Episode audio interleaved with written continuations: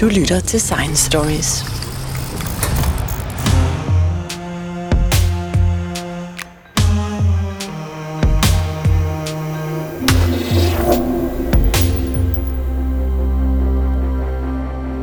Oumuamua er et objekt, som astronomer opdagede var ved at passere gennem vores solsystem den 19. oktober 2017. Først troede astronomerne, at det var en komet, men den blev efter nogle få dage omklassificeret til at være et interstellart objekt. Forskerne diskuterer stadig, hvad Oumuamua er. Det bevægede sig allerede hurtigt, da det ankom til solsystemet, hvor det passerede jorden i en afstand af ca. 85 gange den afstand, som der er mellem jorden og månen. Til stor overraskelse for astronomerne, der fulgte med, blev Oumuamua set skifte bane og accelereret undervejs. Det opførte sig på mange måder som noget, vi aldrig har set før. Jeg har fået fat på professor Uffe Grå Jørgensen fra Niels Bohr Instituttet for at høre mere om Oumuamua. Og Uffe Grå Jørgensen, hvad er det for et objekt? Hvor kom det fra? Og hvad kan vi sige om det i dag? ja, det er, svært, det er svært at sige, hvad det er. Som du selv siger, så ved man ikke, hvad det var. Det er det første interstellare objekt, man har observeret. Altså det første objekt, som ikke kommer fra vores eget solsystem, men som er fejret ind igennem solsystemet. Og derfor er der en, en masse at lære ud fra at kigge på det. Og det er rigtigt, som du siger, det, det havde en del overraskelser. Det ville også være mærkeligt, hvis ikke det havde det. Det er det første objekt af slagsen, vi ser.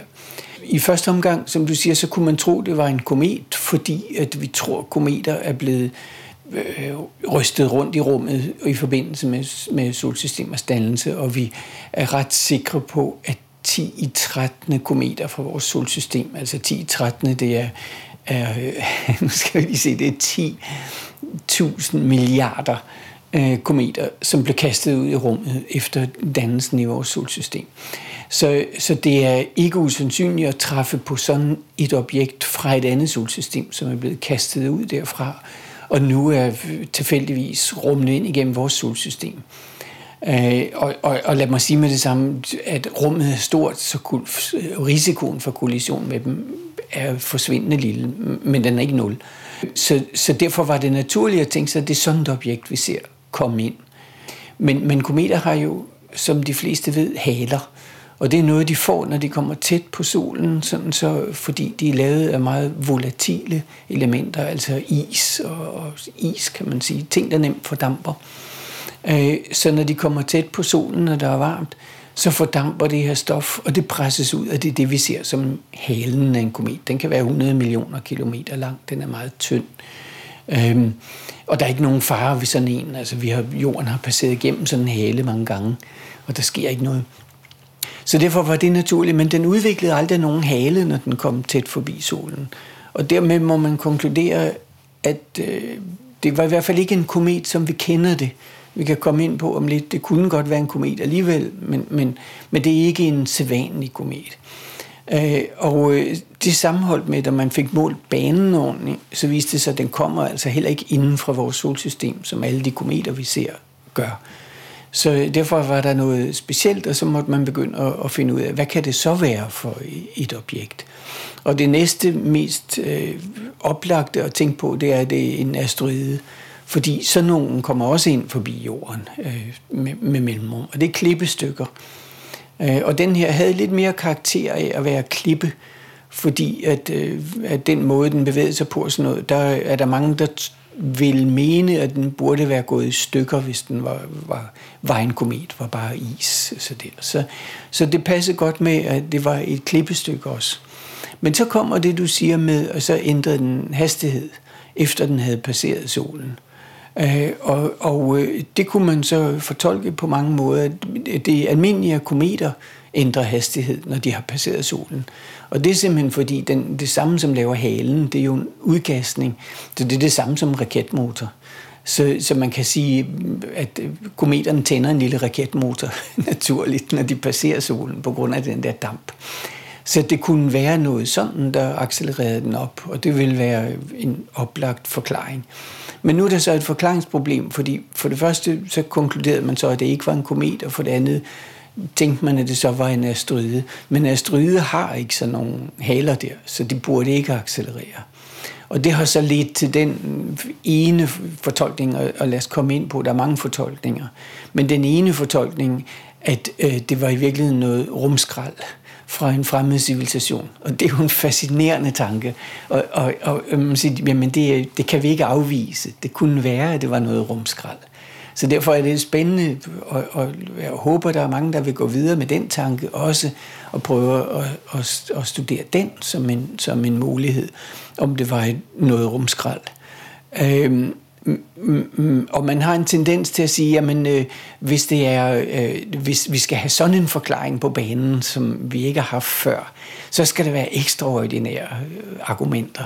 Altså en ekstraordinær, en ekstraordinær sjælden begivenhed kræver ekstraordinære argumenter. Det var øh, Carl Sagans øh, valgsprog på en eller anden måde, kan man sige, eller han brugte det ofte. Og det er så det, som fortalerne, øh, specielt Avi Lobi, har øh, brugt, at øh, jamen, det er måske ikke rigtigt. Hvorfor skal det kræve specielle argumenter? Fordi det er nu noget, vi ikke har stødt på før, altså mm. fremmede civilisationer for eksempel. Så det, og, og vi skal sige, måske lige have på plads, at Carl Sagan, han meget berømt amerikansk astronom, som, yeah. som døde for nogle år siden. Ja. Og Avi Lobi er en israelsk øh, Howard-professor, som, som lige har skrevet en, en bog om Oumuamua. Ja, ja, jeg har lige bestilt den. Jeg har ikke læst den endnu, men jeg har lige bestilt den. Jeg glæder mig til at læse den. En spændende øh, tankegang, han har om det der med, kunne det være en fremmed civilisation? Øh, og, og lad os tale lidt mere om det. Men lad os lige inden tale, tale om, at øh, en alternativ forklaring kunne jo være, at det var en, en, en en slags komet, som udsendte en hale, som vi ikke har set før. Og, og det vil så også være spændende, men måske ikke så sensationsvækkende, fordi det vil give os en ny information om, hvordan øh, opstår kometer, hvordan kan kometer opføre sig, og specielt kometer fra andre solsystemer. Hvorfor kunne de være anderledes i et andet solsystem? Er der noget specielt ved kometerne i vores solsystem? Øh, Øh, og øh, der er en hel masse, en hel masse ting, som, som kunne være grundvidenskabeligt spændende. Altså i vores solsystem er det en mulighed, som vi har snakket om før i de her programmer, at vandet kom med kometerne, og det kunne have en stor betydning for livets oprindelse og alt muligt. Og det er der lige så meget diskussion om i, i videnskabelige kredse, som der nu er om det her med, med rumskrald. Øh, så, så alt det, men hvis man så kunne se fra kometerne i et andet solsystem, de ser anderledes ud, og de har måske ikke vand, øh, så fortæller det os noget om, hvor almindeligt er liv og sådan noget. Så derfor er det et grundvidenskabeligt interessant spørgsmål. Og man kunne forestille sig øh, nu for eksempel kvælstof og og øh, brint, som ofte kom, fremkommer som kemisk formel N2 og H2. Altså to er det samme atom. Og et molekyle, som er opbygget af to af det samme atom, det vil ikke absorbere noget stråling, og det vil ikke udsende noget stråling. Øh, og, og derfor, hvis det var sådan noget, hvis det var kvælstof eller brint, som dampede ud, så ville det stadig give en raketmotoreffekt, men, men det vil ikke øh, give nogen synlig hale. Så det kunne være øh, en anden mulig forklaring, som, som, som øh, astronomer vil være lige så meget begejstrede for, som den der med fremmede civilisationer, men som offentligheden måske vil være mindre, synes var mindre spændende end, end det med, om det var rumskrald. Men, men set fra et videnskabeligt synspunkt er alle de der muligheder ekstremt spændende. Øh, og, og en af anledningerne til, at Avelobi tænkte, at det kunne være noget rumskrald, det er fordi, ifølge hans regninger, øh, så skal Oumuamua have en meget flad form. Den skal faktisk være som et stykke papir, eller en pandekage, en meget, meget tynd pandekage. Den skal faktisk være ekstremt tynd på den ene led, fordi ellers så er den ikke let nok til, at trykket fra solen, øh, fra sollyset og solvinden, kan accelerere den. Derfor skal den have sådan en stor flade, som trykket kan virke på. Ikke? Og derfor skulle den have sådan en helt anden form, end den man først havde antaget. Og den form, som, som mange har set, som har hørt om Oumuamua før, det er, at man ser sådan en stor cigar. Øh, der er nogle hundrede meter, eller måske en kilometer på den ene led, og så øh, meget, meget mindre på de to andre leder. Altså så nogenlunde ligesom en almindelig cigar i, i proportionerne, bare meget større. Øh, og det, det, det, det billede har de fleste, fordi det var en vældig fængende tegning, som blev lavet af den. Den har aldrig været set som sådan. Den har været for, for lille og for langt væk til, at vi kunne tage et billede af den. Så vi har kun lyskurven. Det vil sige, at vi ved, hvor meget ændrede lyset sig som funktion af tiden i den relativt korte tid, hvor man kunne se Oumuamua. Øh, og så må man prøve at lave nogle, nogle øh, computermodeller for, hvilken geometrisk form, hvis den tumlede rundt på en eller anden måde, kunne reproducere den her lyskurve. Altså det vil sige, når den vender siden til, så vil den så reflektere meget lys, og så vil den være lysstærk. Og når den så vender enden af cigaren, hvis det var en cigarform, til, jamen, så er der jo ikke ret meget at reflektere ned mod os, og derfor bliver den så lyssvag. Og så den der skiften i, at den bliver lysstærk og lyssvag, den kan man så prøve at modellere. Og den kan modelleres med en cigarform. Øh, skønt, at når man ser de der modelleringer, så, det, så er det ikke særlig godt. Altså det, men det ville også være mærkeligt, hvis det var præcis en cigar. Derfor skulle det nok være noget lidt andet. Ikke? Men man kan sige, at kunstneren har jo virkelig ramt plet, fordi den både ser lidt øh, mystisk ud, og den kan ligne både et øh, rumskib og et klippestykke, og den er sådan lidt, lidt aflang. Øh, så på den måde er, er, er, kan den jo ja. sætte gang i en masse tanker, øh, den, den kunstneriske ja. tegning. Ja, jamen altså, der er ingen, ingen tvivl om, at den har skabt øh, tanker op i hovedet på ikke, ikke kun videnskabsfolk, men alle mulige øh, folk, der er interesseret i den her slags ting. Og, og, og en af de associationer, man umiddelbart får, øh, det er jo Arthur Clarks øh, roman Rendezvous med Rama, som øh, hvis, vi skal ikke tegne om, tale om science fiction her, men, men hvis man skal læse en science fiction roman, jeg læser nogen ind imellem, kan jeg godt afsløre, og, og, og Rendezvous med Rama har absolut altid været min top. top øh, jeg synes, det er en af de bedste science fiction romaner, jeg nogensinde har læst. Og den starter jo med, at man ser et objekt, der kommer ind i solsystemet, øh, et interstellart objekt, der kommer ind, og så laver man målinger på det, og så bliver man forbavset, når det passerer solen, over to ting. Dels at det har en cigarform, øh, og dels at det begynder at accelerere efter det har passeret solen. det er jo ekstremt sjovt. Arthur Clarke er fantastisk til at komme med ting, som man bagefter siger, wow, øh, det ser vi nu. Øh, så, det, så det ser man i Rendezvous med Rama, og, og der, det er lidt frem i tiden, så på det tidspunkt der er man i stand til at flyve derud, så der er sådan nogle nogle astronauter, der flyver derud i et rumfartøj, og, og de lander på det. Og, og øh, efter de landede, så går de lidt rundt oven på overfladen af den, og så finder de en dør. Og så øh, åbner de den her dør og går ind i den, og så skal jeg ikke fortælle resten af romanen, hvis der er nogen, der er interesseret i det, så kan de læse den. Den er jo spændende fra begyndelsen til enden. Øh, men men øh, her øh, er det jo, her kan man desværre ikke. Vi står jo lige et, nogle få år inden faktisk, at vi vil have kunnet gøre det.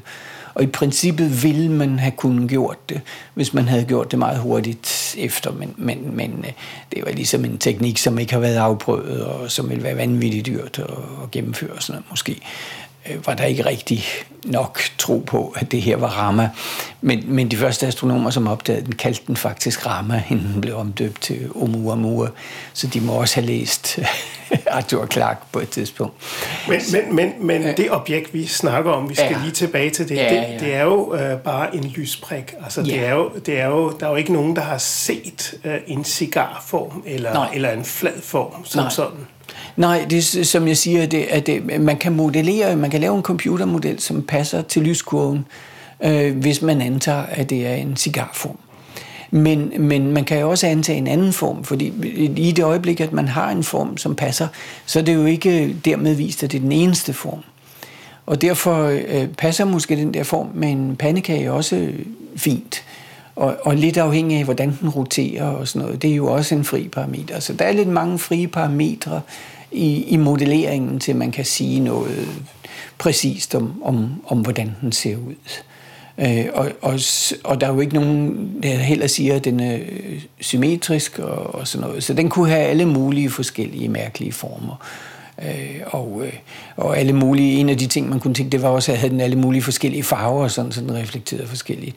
Det tror jeg nu ikke, den gør, fordi at, at, øh, man studerer jo seriøst de der ting og stadigvæk, ikke? som man har målt om, har den faktisk i løbet af sin, øh, af sin lyskurve, har den haft forskellige farver. Det var man i stand til at måle. Det kan man gøre på relativt stor afstand. Så det har man også målt, og den har samme forhold mellem de forskellige farver øh, hele tiden, under hele lyskurven. Så det tyder på, at det ikke er en farveeffekt, ligesom det for eksempel er ved nogle af månederne i vores eget solsystem. Så, øh, så, den, så det er nok realistisk at modellere den med sådan en eller anden form. Øh, men hvordan den form er, den er, det er jo meget åbent, og, og når man tænker på, hvordan ser andre objekter i vores solsystem ud, øh, Øh, så har der været argumenter for, at vi, det er meget, vi, vi får ikke dannet cigarer, vi får ikke dannet øh, øh, pandekager og sådan noget. Men det er faktisk ikke rigtigt. Øh, det er bare ikke det mest almindelige. Men her har vi et eksemplar, så det er svært at bruge statistik på det. Så øh, hvis man tænker på den, den øh, det kometlignende objekt, som, som den sonde, der passerede forbi Pluto for nogle år siden, det kom jo så forbi en, en, en, en komet, det man kalder et Kuiperbælte-objekt. Og til alle store overraskelse var det faktisk to pandekager, der havde kollideret i en 90 graders vinkel med hinanden øh, og, og hang sammen i en fuldstændig besønderlig og uventet form. Ikke? Øh, og man har også, man har også asteroider, der har cigarform, Øh, Øh, men, men de, er ikke, de er ikke almindelige, og det er lidt svært at forklare, hvordan de øh, er opstået. Men de er altså opstået, og vi finder dem også i vores eget solsystem. Så det er ikke sådan noget fuldstændig, øh, fuldstændig uhørt og fuldstændig mystisk, og det kan kun forklares med, med en fremmed civilisation eller sådan noget. Men det kan også forklares med en fremmed civilisation, og det er det, det, der er, er hele diskussionen her. Ikke? Når man har noget, der også kan forklares med en fremmed civilisation, er det så en åben mulighed?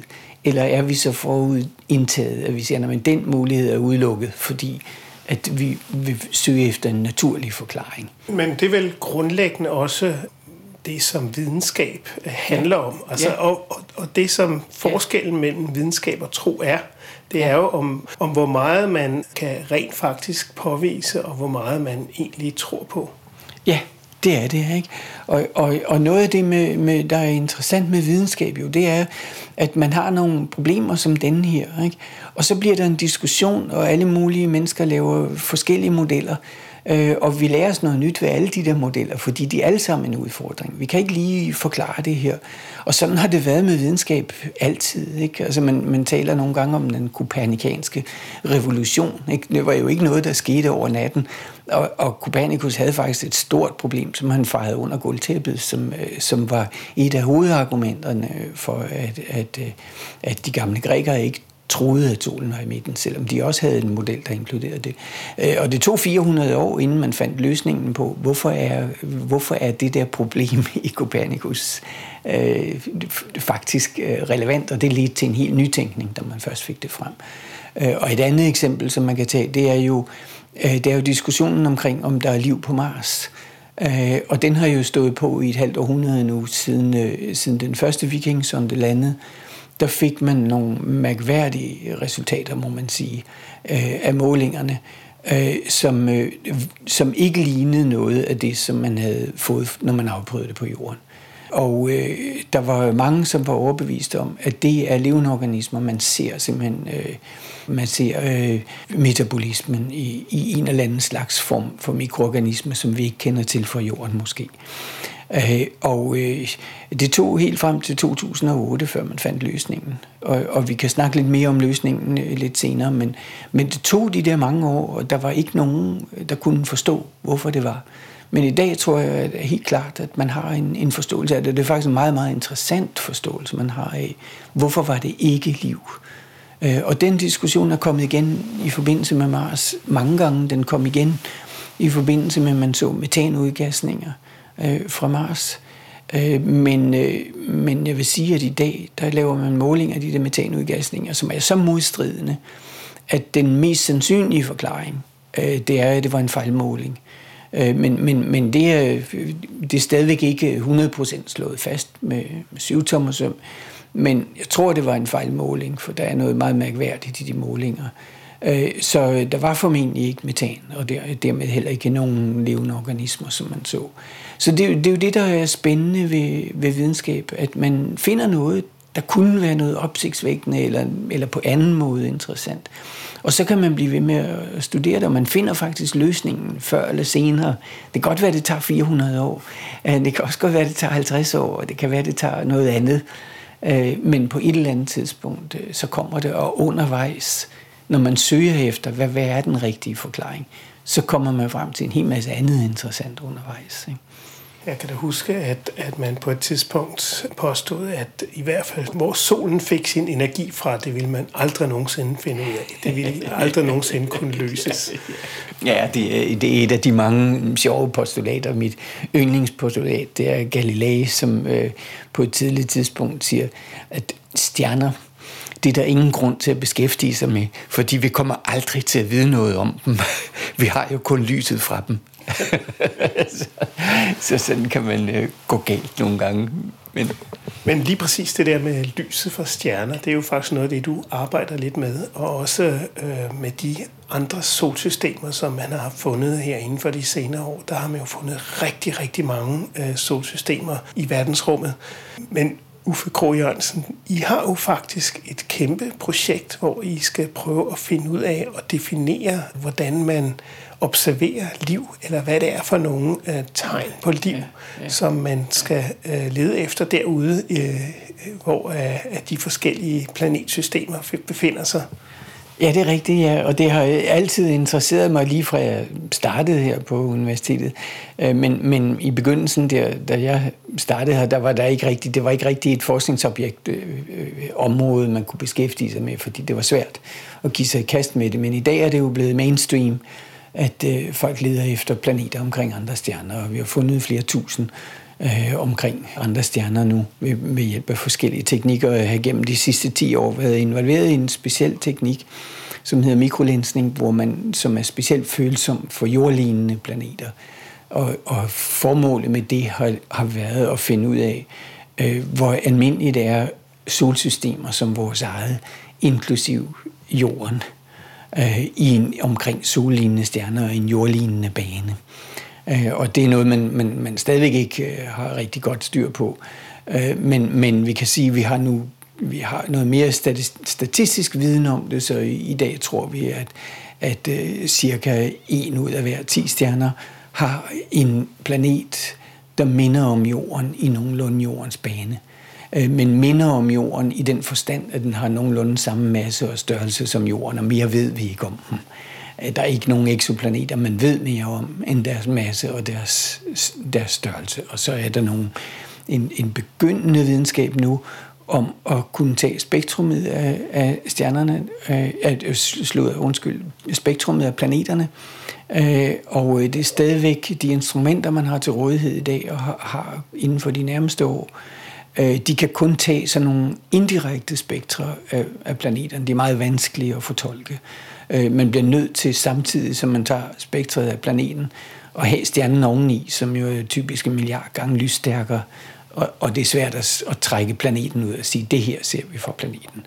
Men der er dog en, en række øh, modelleringer af de observationer, man har, som tyder på, at man ser øh, for eksempel vand i, i atmosfæren af nogle af de der planeter. Og det er jo et vigtigt ingrediens for levende organismer.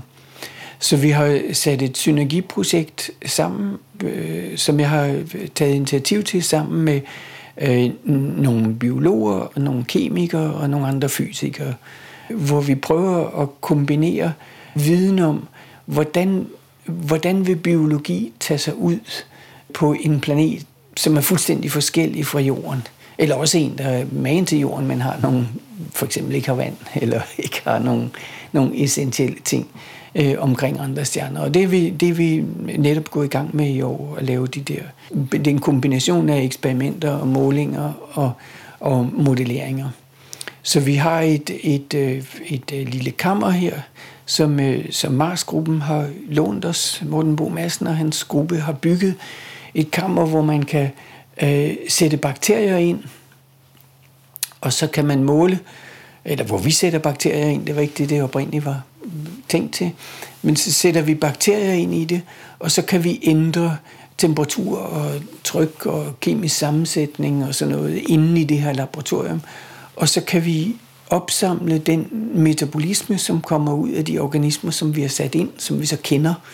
Øh, og så tager vi dem over i, i kemilaboratoriet, øh, og så kan vi måle derover, hvordan ser den her gas ud? Hvordan ser spektralstrukturen ud af den her gas? Altså, hvordan vil det se ud, hvis det var i atmosfæren på en fremmed planet i så og så store mængder? Øh, og så laver vi den del af det, som jeg laver, der, der laver vi så modelleringer øh, af de atmosfærer, så vi kan beregne, hvordan vil spektret se ud, øh, primært med instrumenter, som kommer til at være færdige i løbet af en 3-4 år eller sådan noget. Så man kan lave de første målinger øh, af jordlignende planeter øh, omkring sollignende stjerner. Og så kan vi så prøve at eksperimentere med at se, de der sådan, forskellige bakterieformer, som vi kender, som så bliver udsat for forskellige atmosfærer og tryk- og temperaturforhold og sådan noget. Hvordan vil deres udgasning, så hvordan vil de tage sig ud i spektret øh, af en sådan planet, som vi har modelleret? Og fordelen ved at gøre det, det der faktisk er det nye i forhold til, hvad nogen har gjort før, øh, det er, at med den her metode øh, øh, og hele den her synergi imellem de forskellige discipliner, øh, så vil vi være i stand til, hvis vi ser et spor i spektret af et eller andet, som vi tænker, det der, det stammer fra en, en øh, kolibakterie eller en, en, en bakterie unknown, som vi aldrig har set før, øh, så vil vi være i stand til, ud fra vores målinger i laboratoriet, at sige, jamen det betyder så, at der må være så og så meget biologisk aktivitet. Så vi kan kvantificere det for første gang og sige, det er altså ikke bare, det er ikke bare, at vi kan identificere her et molekyl, som man tror er, er relateret til, til levende organismer, ligesom det var på, på øh, Mars, da man opdagede metan, så kunne man sige, her er der altså måske metan, der er skabt af levende organismer, men man kan ikke dermed sige, at vi har en koloni, der er så så stor. Men, men her vil vi kunne her vil vi kunne omforme vores data ind til et estimat af, hvor meget biologisk aktivitet er der. Så her, hvis det havde været på jorden, så kunne vi sige, hvor meget skovvækst er der der, eller hvor meget, øh, hvor mange, øh, hvor mange øh, CO2-producerende organismer er der, ligesom os selv øh, på den her planet. Hvor mange tons spyrer de ud per år eller per sekund, eller hvor stor aktiviteten nu er. Men, men, men selvom der ikke er uh, træer, der vokser, og dyr, der kravler rundt, ja. uh, men at planeten ser relativt bare ud på overfladen, og ja. man ikke umiddelbart kan finde liv, så kan der jo være liv dybt nede i undergrunden. Ja. Altså for eksempel på, ja. på jorden har man jo i de ja. senere år fundet livsformer, som er ja. Dybt nede under havbunden, ja. og dybt ja. nede i granitten, han ja. sagt, når man begynder ja. at bore derned. Ja. Så det er også derfor netop, at, at vi bliver nødt til at søge efter nogle mere almene kriterier. For det første kan vi ikke, vi kommer ikke til inden for, øh, man skal altid sige aldrig, men jeg vil ikke tro, at vi inden for min levetid kommer til at tage et direkte billede øh, af en eksoplanet, altså hvor man ser overfladen og ser strukturer på overfladen. Vi kommer hele tiden til at se den som en, en prik, og man kan få e- enormt meget information ud af sådan en enkelt prik. Altså hvis, hvis sådan en information, hvis vi kigger på jorden udefra, og så, så vil vi se, at den der prik, den ændrede altså lysstyrke og farve og sådan noget med en periode på 24 timer. Så her har vi en planet, der roterer rundt, øh, og der er skyer over noget af den, som reflekterer lyset godt. Og så er der oceaner over nogle andre steder, som når man ser dem oppefra, ser mørke ud og sådan noget. Så man vil kunne sige en masse om jorden, selvom man kun har en prik. Øh, ligesom når vi talte om Oumuamua før, hvor man kun ser lyskurven, øh, så kan man sige en masse om dens form og sådan noget. Så det vil man også kunne om, omkring en, en exoplanet. Så man kunne sige en masse om den, men man kommer ikke til at tage et billede, hvor man ligesom kan sige, oh, her ser vi det amerikanske kontinent, eller et eller andet, eller her ser vi en stor by, eller en, en, eller, anden, øh, en eller anden, sådan noget kan man ikke se. Men man kan se spektret af hele planeten, og det vil sige, at man kan se, hvor meget pumpes der ud af forskellige gasser. Og det tror jeg faktisk er nok til at sige noget om levende organismer, fordi man skal tænke på, når vi siger en levende, vi kigger efter levende organismer, ja, så er der sikkert mange, der sidder og har et billede inde i hovedet og tænker, nå, så løber der elefanter eller aber eller et eller andet. Det er det, de kigger efter. De prøver at have en, bygge en stor kigger, så de kan se en elefant. Øh, eller sådan noget. Men det er slet ikke det.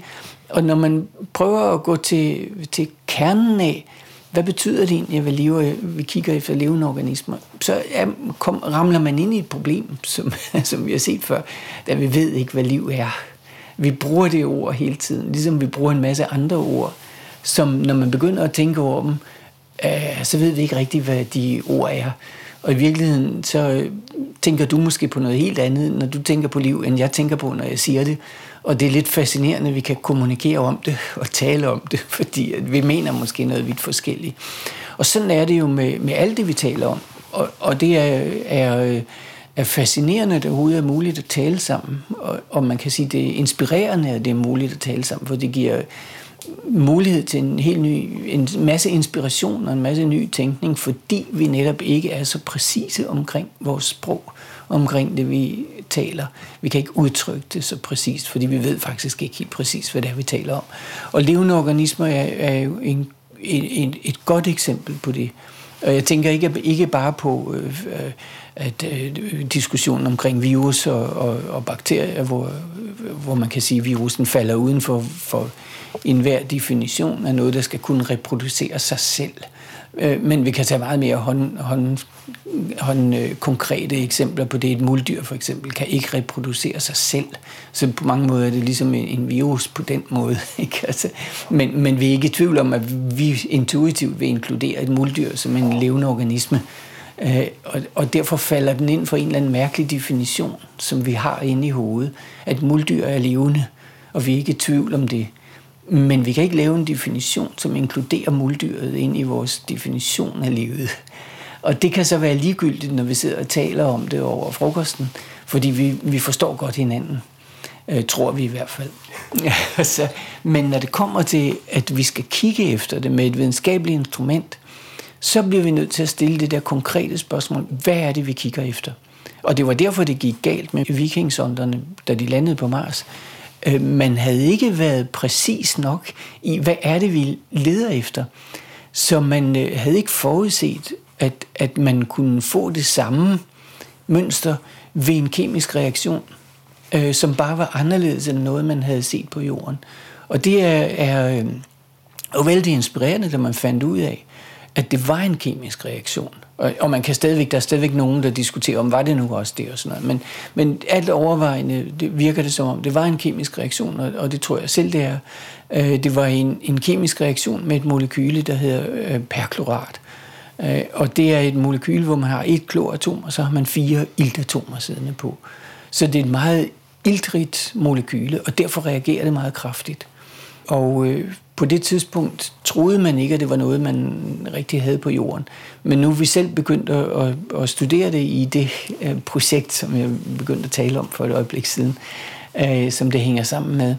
Øh, fordi det viser sig, at højt op i Andesbjergene for eksempel, der dannes der også perklorat. Øh, og det er lidt, lidt mystisk, hvordan det egentlig dannes, men det har nok noget at gøre med, at når man er højt oppe i bjergene, så er der meget ultraviolet stråling, ligesom der også er på Mars. Og så får man dannet de her sådan, molekyler, og eftersom livet på jorden jo har mulighed for hele tiden at udbrede sig i områder, der er lidt anderledes end det, det var født i, mutere sig ind til omgivende områder, så er der organismer, der har muteret sig ind til, at de kan tåle det der perklorat, som er højt oppe i Andesbjergene. Og dem er vi så meget interesseret i, fordi hvis man kunne sætte dem ud på Mars, så kunne de måske hjælpe med at omforme atmosfæren til at blive iltholdig. Øh, og derfor har vi dem som en del af vores øh, Mars-simuleringslaboratorium, som vi kalder det, øh, som, som, hvor vi også studerer, hvordan, vil det se ud, hvordan kan det se ud i atmosfæren på forskellige eksoplaneter. Så, så ideen med det, det er simpelthen at tage de der perklorat-tolerante øh, bakterier og se, øh, kan, vi, kan vi omforme dem lidt, så de passer endnu bedre til forholdene på Mars? Kunne man så sætte dem ud der? kunne de så hjælpe med, at Mars blev faktisk beboelig for, for de første kolonister, som formentlig begynder snart at flytte derop. Men der kan man roligt snakke om uh, naturbevarelse der. Vil det ikke være lidt uh, kontroversielt, hvis I, I terrorformede Mars, sådan så at man kunne uh, gøre den beboelig? Jo, det er jo en anden filosofisk etisk diskussion her oven i den med, om, om hvad man skal tage som grundlag udgangspunkt for fortolkninger. Så ja, kan man tillade sig at, at, at kolonisere Mars, inden vi er fuldstændig sikre på, om der allerede bor nogen deroppe, altså nogle mikroorganismer. Der bor ikke nogen små grønne marsmænd. Øh, men om der bor nogle mikroorganismer i en eller anden art, som måske er opstået der. Og, og, og det er der jo gode argumenter for at sige, men så må vi ikke begynde at tage afforme, for vi skal i hvert fald først finde ud af, hvordan er det der sat sammen, og her har vi en, en fuldstændig unik indgangsmulighed for at studere livet opstået på et andet sted. Og det kan være et godt argument for, at så må vi holde os væk. Øh, mm, og, og det gør man i øjeblikket. Det, det er et af de få steder, hvor at man tror, skal vi sige, det er et af de få steder, hvor der er størst sandsynlighed, selvom jeg tror ikke, sandsynligheden er ret stor, men hvor der er større sandsynlighed end andre, der er det forbudt for roverne at køre hen. Så, så der er meget klare restriktioner om, at man ikke skal øh, øh, komme til og øh, vekselvirke med det liv, der eventuelt er allerede på Mars. Så man er utrolig forsigtig med det. Men så kan man vende det om og sige to ting. Ikke? Altså, øh, den ene ting, det er, at øh, vi ved jo ikke, hvordan livet er opstået på jorden. Men hvis livet er sådan noget, der opstår sådan pang hver gang, man har en, en, en planet, der har de rigtige fysiske forhold, så vil det have opstået på Mars, før det er opstået på jorden. Og det er der så en lang række argumenter for, øh, at det ville have gjort det. Øh, og eftersom der hele tiden slås stykker af Mars, som falder på jorden, der falder cirka en tons Mars-materiale på jorden om året i dag, og i fortiden har det været meget mere, der faldt, øh, så vil der have været bakterier i nogle af de sten, der faldt på jorden. Og så kommer livet på jorden fra Mars. Det er ikke opstået her. Og så er, så er vi efterkommerne af Marsbeboerne, så har vi vel lov til at tage det op og omforme det. Ikke? Det kunne være det ene argument, men med lidt mere øh, seriøst argument, som man kunne komme med, øh, som man kunne sige, jamen altså, hvor ligger grænsen for, hvad man har lov til at vekselvirke med?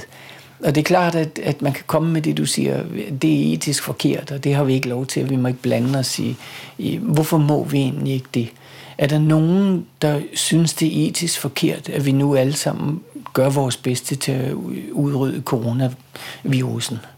Altså, er det, så, er det så også etisk forkert, at vi udrydder coronavirusen, fordi den opstod af sig selv, og den er en del af vores naturlige omgivelser? Men jeg tror, de fleste er enige om, det er okay. Uh, hvorfor er det så ikke okay at ud, udrydde en, uh, en meget primitiv uh, livsform, som eventuelt ligger, lever på Mars. Og som jo eventuelt kan blive et lige så stort problem for de første kolonister, hvis den er et problem for den menneskelige organisme. Altså.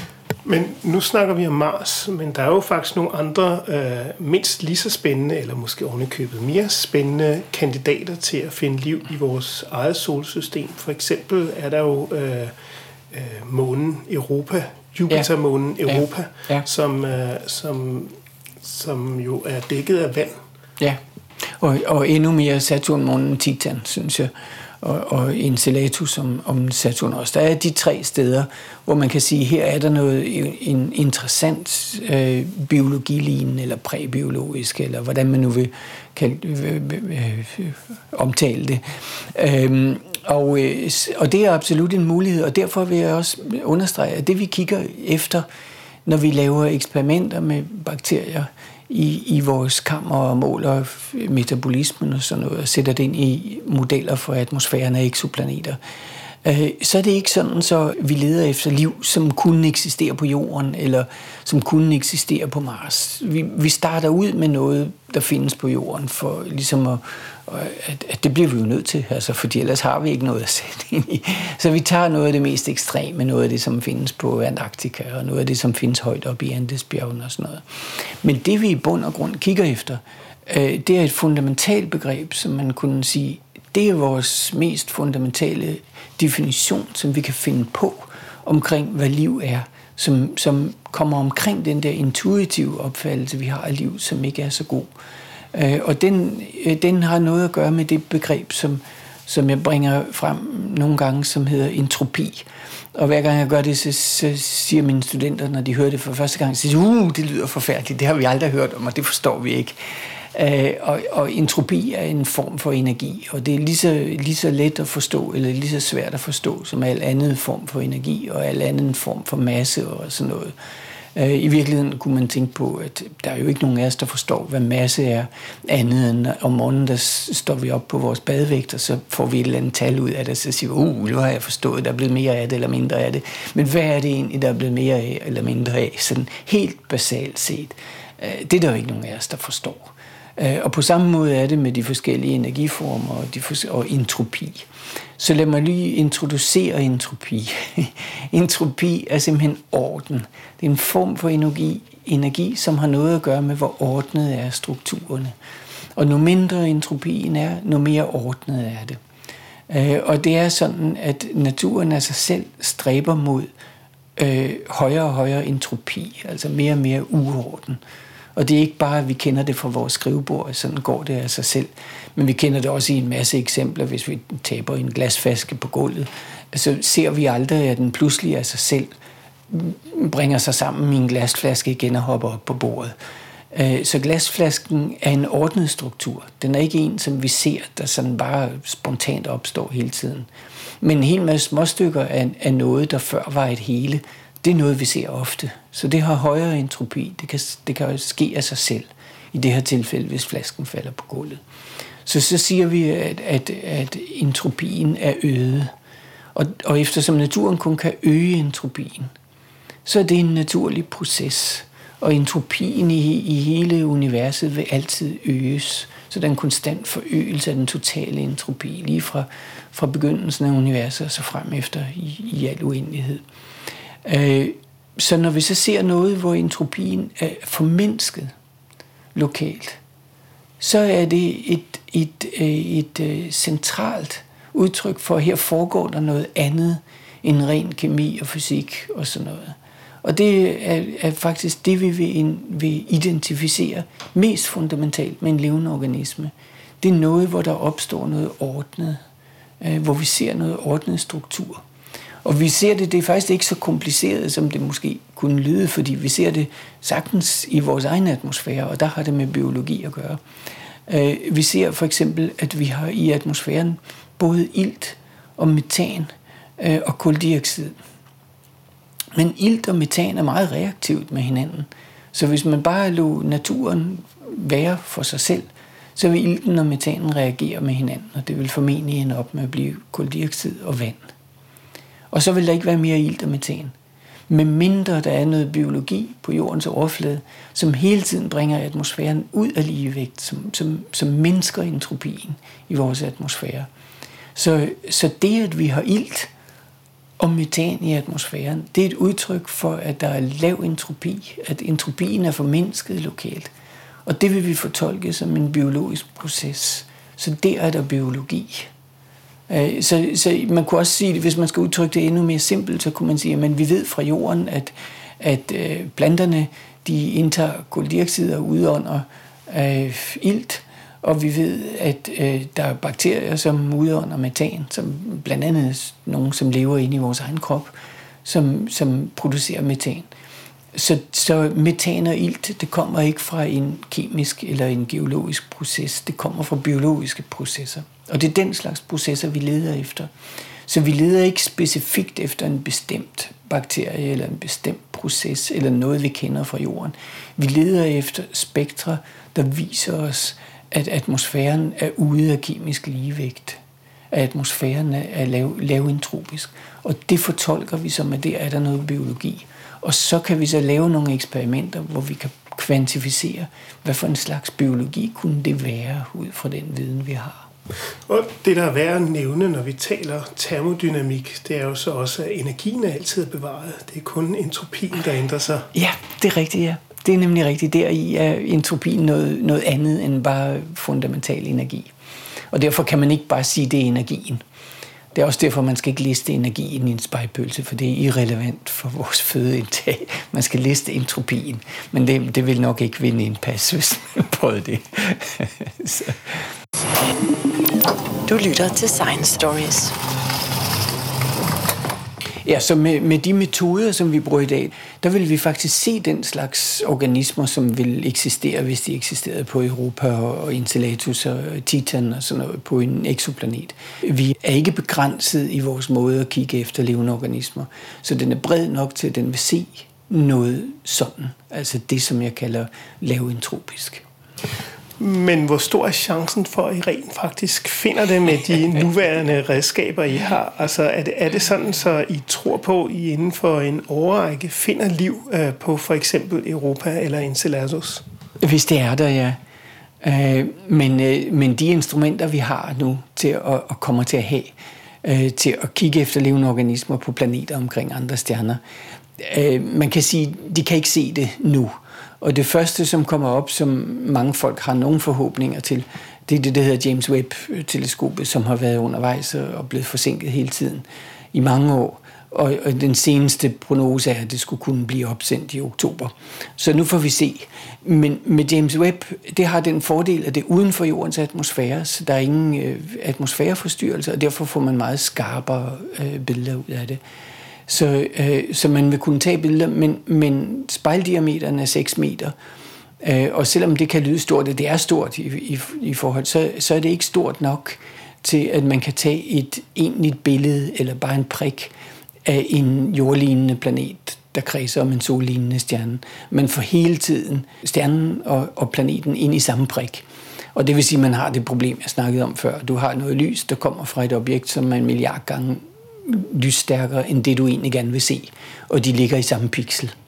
Så den første øh, instrument, som vil kunne opløse en jordlignende planet i kredsløb om en sollignende stjerne, det er det, der hedder ELT, Extremely Large Telescope. Og det er et stort fælles europæisk øh, projekt, som Danmark er med i også øh, Øh, som kommer til at stå eller er under bygning i den nordlige del af Chile, hvor at, øh, noget af det absolut top bedste atmosfærebetingelser på jorden eksisterer. Så der har man valgt at bygge det her ekstremt store teleskop, og det har en spejldiameter på 40 meter. Øh, ja, det er som fodboldbanen, ikke? Altså, at tænke på, at det er et spejl. Øh, og, og det er et spejl, som har en nøjagtighed på, på meget lille brøkdel af en millimeter, ikke? altså med mikrometer størrelse på alle, alle slipninger og alle retninger. Det, det, derfor er det en, en stor teknisk bedrift at, at gøre det. Og det er i virkeligheden ikke et spejl, det er, øh, det er næsten 900 spejle, øh, som hver har øh, spejlstykker, eller hvad man nu vil kalde det, som sidder i bunden, og så sidder der små elektromotorer nede under hvert spejl. Øh, og så sender man en laserpuls op mod den øverste del af jordens atmosfære, hvor der er sådan en reflektivt lag. Og laserpulserne reflekterer sig tilbage ned i kikkerten, og så måler man på, hvor meget blev laserpulsen forstyrret under vejen op og ned igennem atmosfæren. Og så korrigerer man alle de der små elektromotorer under alle de her 900 spejle, der sidder, som udgør vores 40 meter spejl til sammen. Øh, sådan så, at de har den form, så de kompenserer for den luftro, der var i det øjeblik, man sendte laserpulsen op igennem atmosfæren. Så, sådan så, at man får et, et, man får et samme billede, som hvis der ingen atmosfære var. Øh, men det er klart, at atmosfæren ændrer sig jo hele tiden. Det er turbulens, det, det er små bevægelser i, i, i luftbobler. Så man skal gøre det ret ofte. Så man skal faktisk gøre det flere gange i sekundet. Skal man sende sådan en laserpuls op, og så skal man justere alle motorerne øh, af størrelsesordenen nogle gange i sekundet. Øh, Øhm, og, øh, og, og, og det gør man så. Det er det, der er hele ideen. Så får man billedet, ligesom hvis teleskopet var uden for jordens atmosfære. Og så har man den der kæmpe fordel af, at det er 40 meter i diameter. Sådan så, at man kan opløse og få et billede direkte af en jordlignende planet. Men man får altså igen, skal understrege, man får stadigvæk kun en prik. Det er ikke et billede, hvor man ser detaljer af overfladen. Men som jeg sagde før, det at man har en prik, og man ved, at den her prik, det er kun fra kloden, der er ikke noget lys fra stjernen oveni. Så kan man begynde at analysere på den, man kan tage et spektrum af den prik, og se, hvordan ser atmosfæren ud. Og det er det, det, er det vi forbereder os på at kunne gøre. Øh, så, så kan vi se, hvad er der for nogle ting i den atmosfære, hvad er der for nogle gasser, og er de gasser, stammer de fra biologisk aktivitet, eller stammer de fra øh, kemisk-geologisk aktivitet. Og det er det, der bliver vores store opgave, som vi som vi er ved at forberede os på. Men derudover er der også et rigtigt rumteleskop på vej, det store James Webb-teleskop. Ja, men, men James Webb-teleskopet har jo altså en spejldiameter på bare 6 meter, 6,5 meter. Så det er meget mindre end, end ELT-teleskopet, og derfor kan man ikke opløse stjernen og planeten, men man får dem hele tiden oven i hinanden i den samme prik. Øh, og, og, og det meste af det lys, man får i den prik, er jo fra stjernen. Så det, så det er en mere vanskelig opgave at ekstrahere spektret af stjernen, og, og, og det har selvfølgelig en, en meget større usikkerhed, end, end hvis man kan tage et billede direkte af det. Så, så det er de der ILT-teleskop, som vi ser virkelig frem til, og, og det bliver formentlig et stort gennembrud i, i vores forståelse af, hvordan er planeter bygget op, og er der biologi på nogle andre end, end på jorden.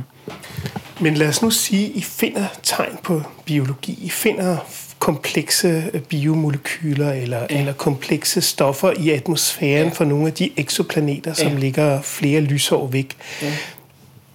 Hvad konsekvens vil det have her på jorden? Hvad kan vi bruge det til? ja, det er altid et stort spørgsmål. Hvad kan vi bruge noget som helst til?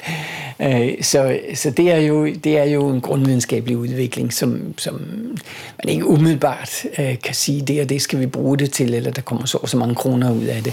Øh, man kan kun sige, at erfaringen viser, at det har nu altså alt sammen kunne betale sig, og det har alt sammen givet afkast i viden og også i kroner og øre øh, over lang tid. Men derudover så vil jeg sige, at øh, for mig der er det nu altså drivende kraft nok at vide, om vi er alene i universet, eller der også findes øh, levende organismer andre steder. Og specielt så må jeg nok sige, at jeg er meget nysgerrig for at se nogle tegn på, om der er andet end, end øh, mikroorganismer.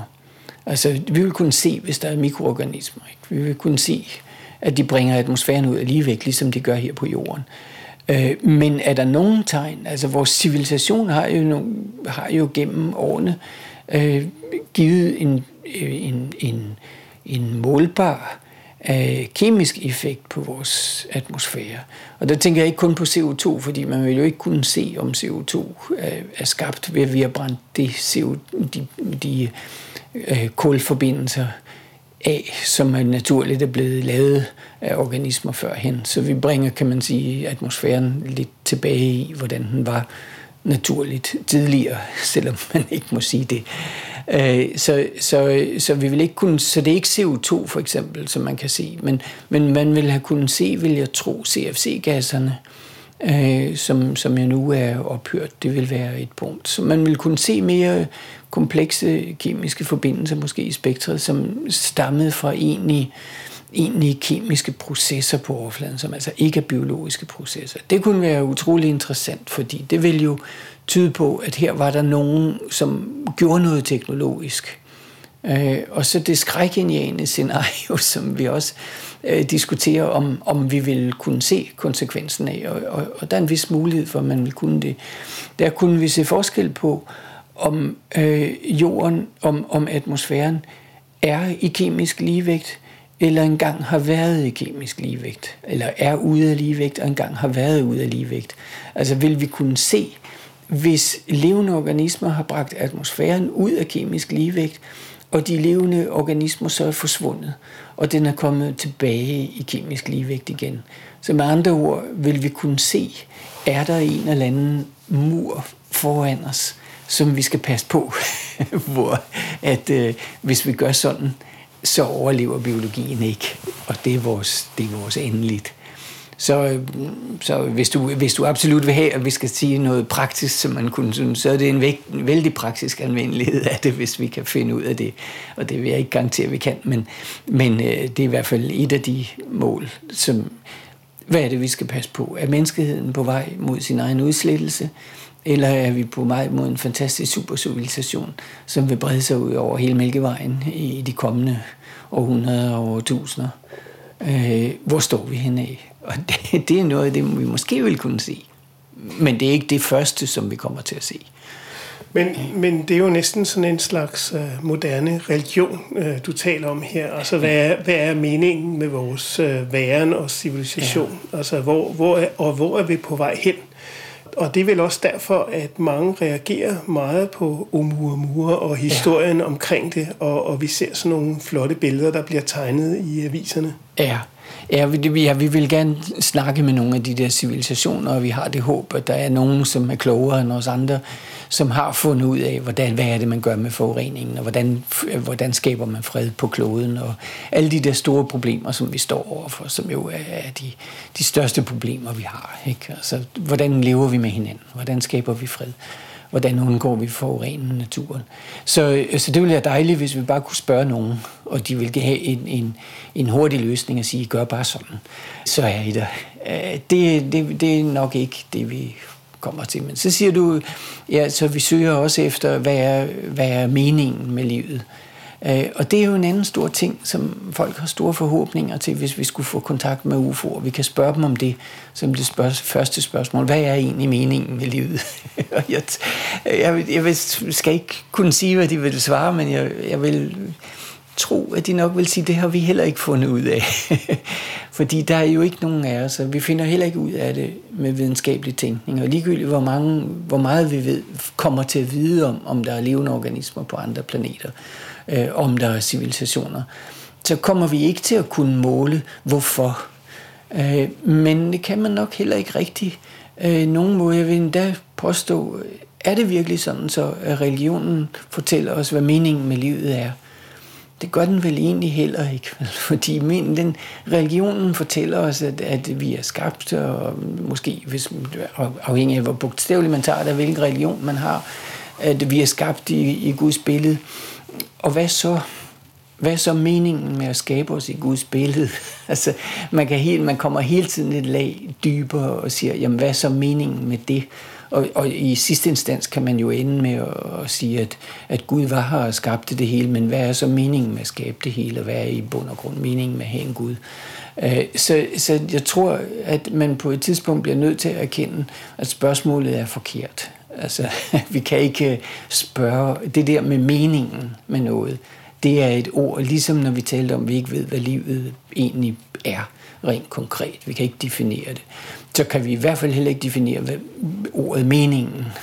Altså fordi, hvad betyder det, at noget har en mening? Det er jo også bare noget, vi har fundet på, så det er noget, der hører vores kultur til. Øh, og det er jo ikke givet, det er jo ikke naturgivet, at der findes et begreb, som er mening, som er det, vi mener, når vi siger mening. Men, altså, at der er mening med noget. Så det er jo ikke givet, at der er mening med noget. Det kan være, at vi skal vende os til, at der er ikke nogen mening med livet. Der er ikke nogen mening med, at, der, at vi måske er alene i universet. Eller der er ikke nogen mening med, at der findes liv alle vegne på alle andre planeter. Så, så der, der skal vi måske vente om og, og spørge os selv, er spørgsmålet rigtigt? Og det er det spørgsmål, jeg altid kommer rigtig galt afsted med, når jeg sidder over for en forsker, og jeg spørger, hvorfor, ja. så er vi allerede ude på tynd is. Ja. Uh, tak skal du have, Uffe Gård Jørgensen. Det var rigtig, rigtig spændende. tak skal du have. Tak for, at jeg måtte være med.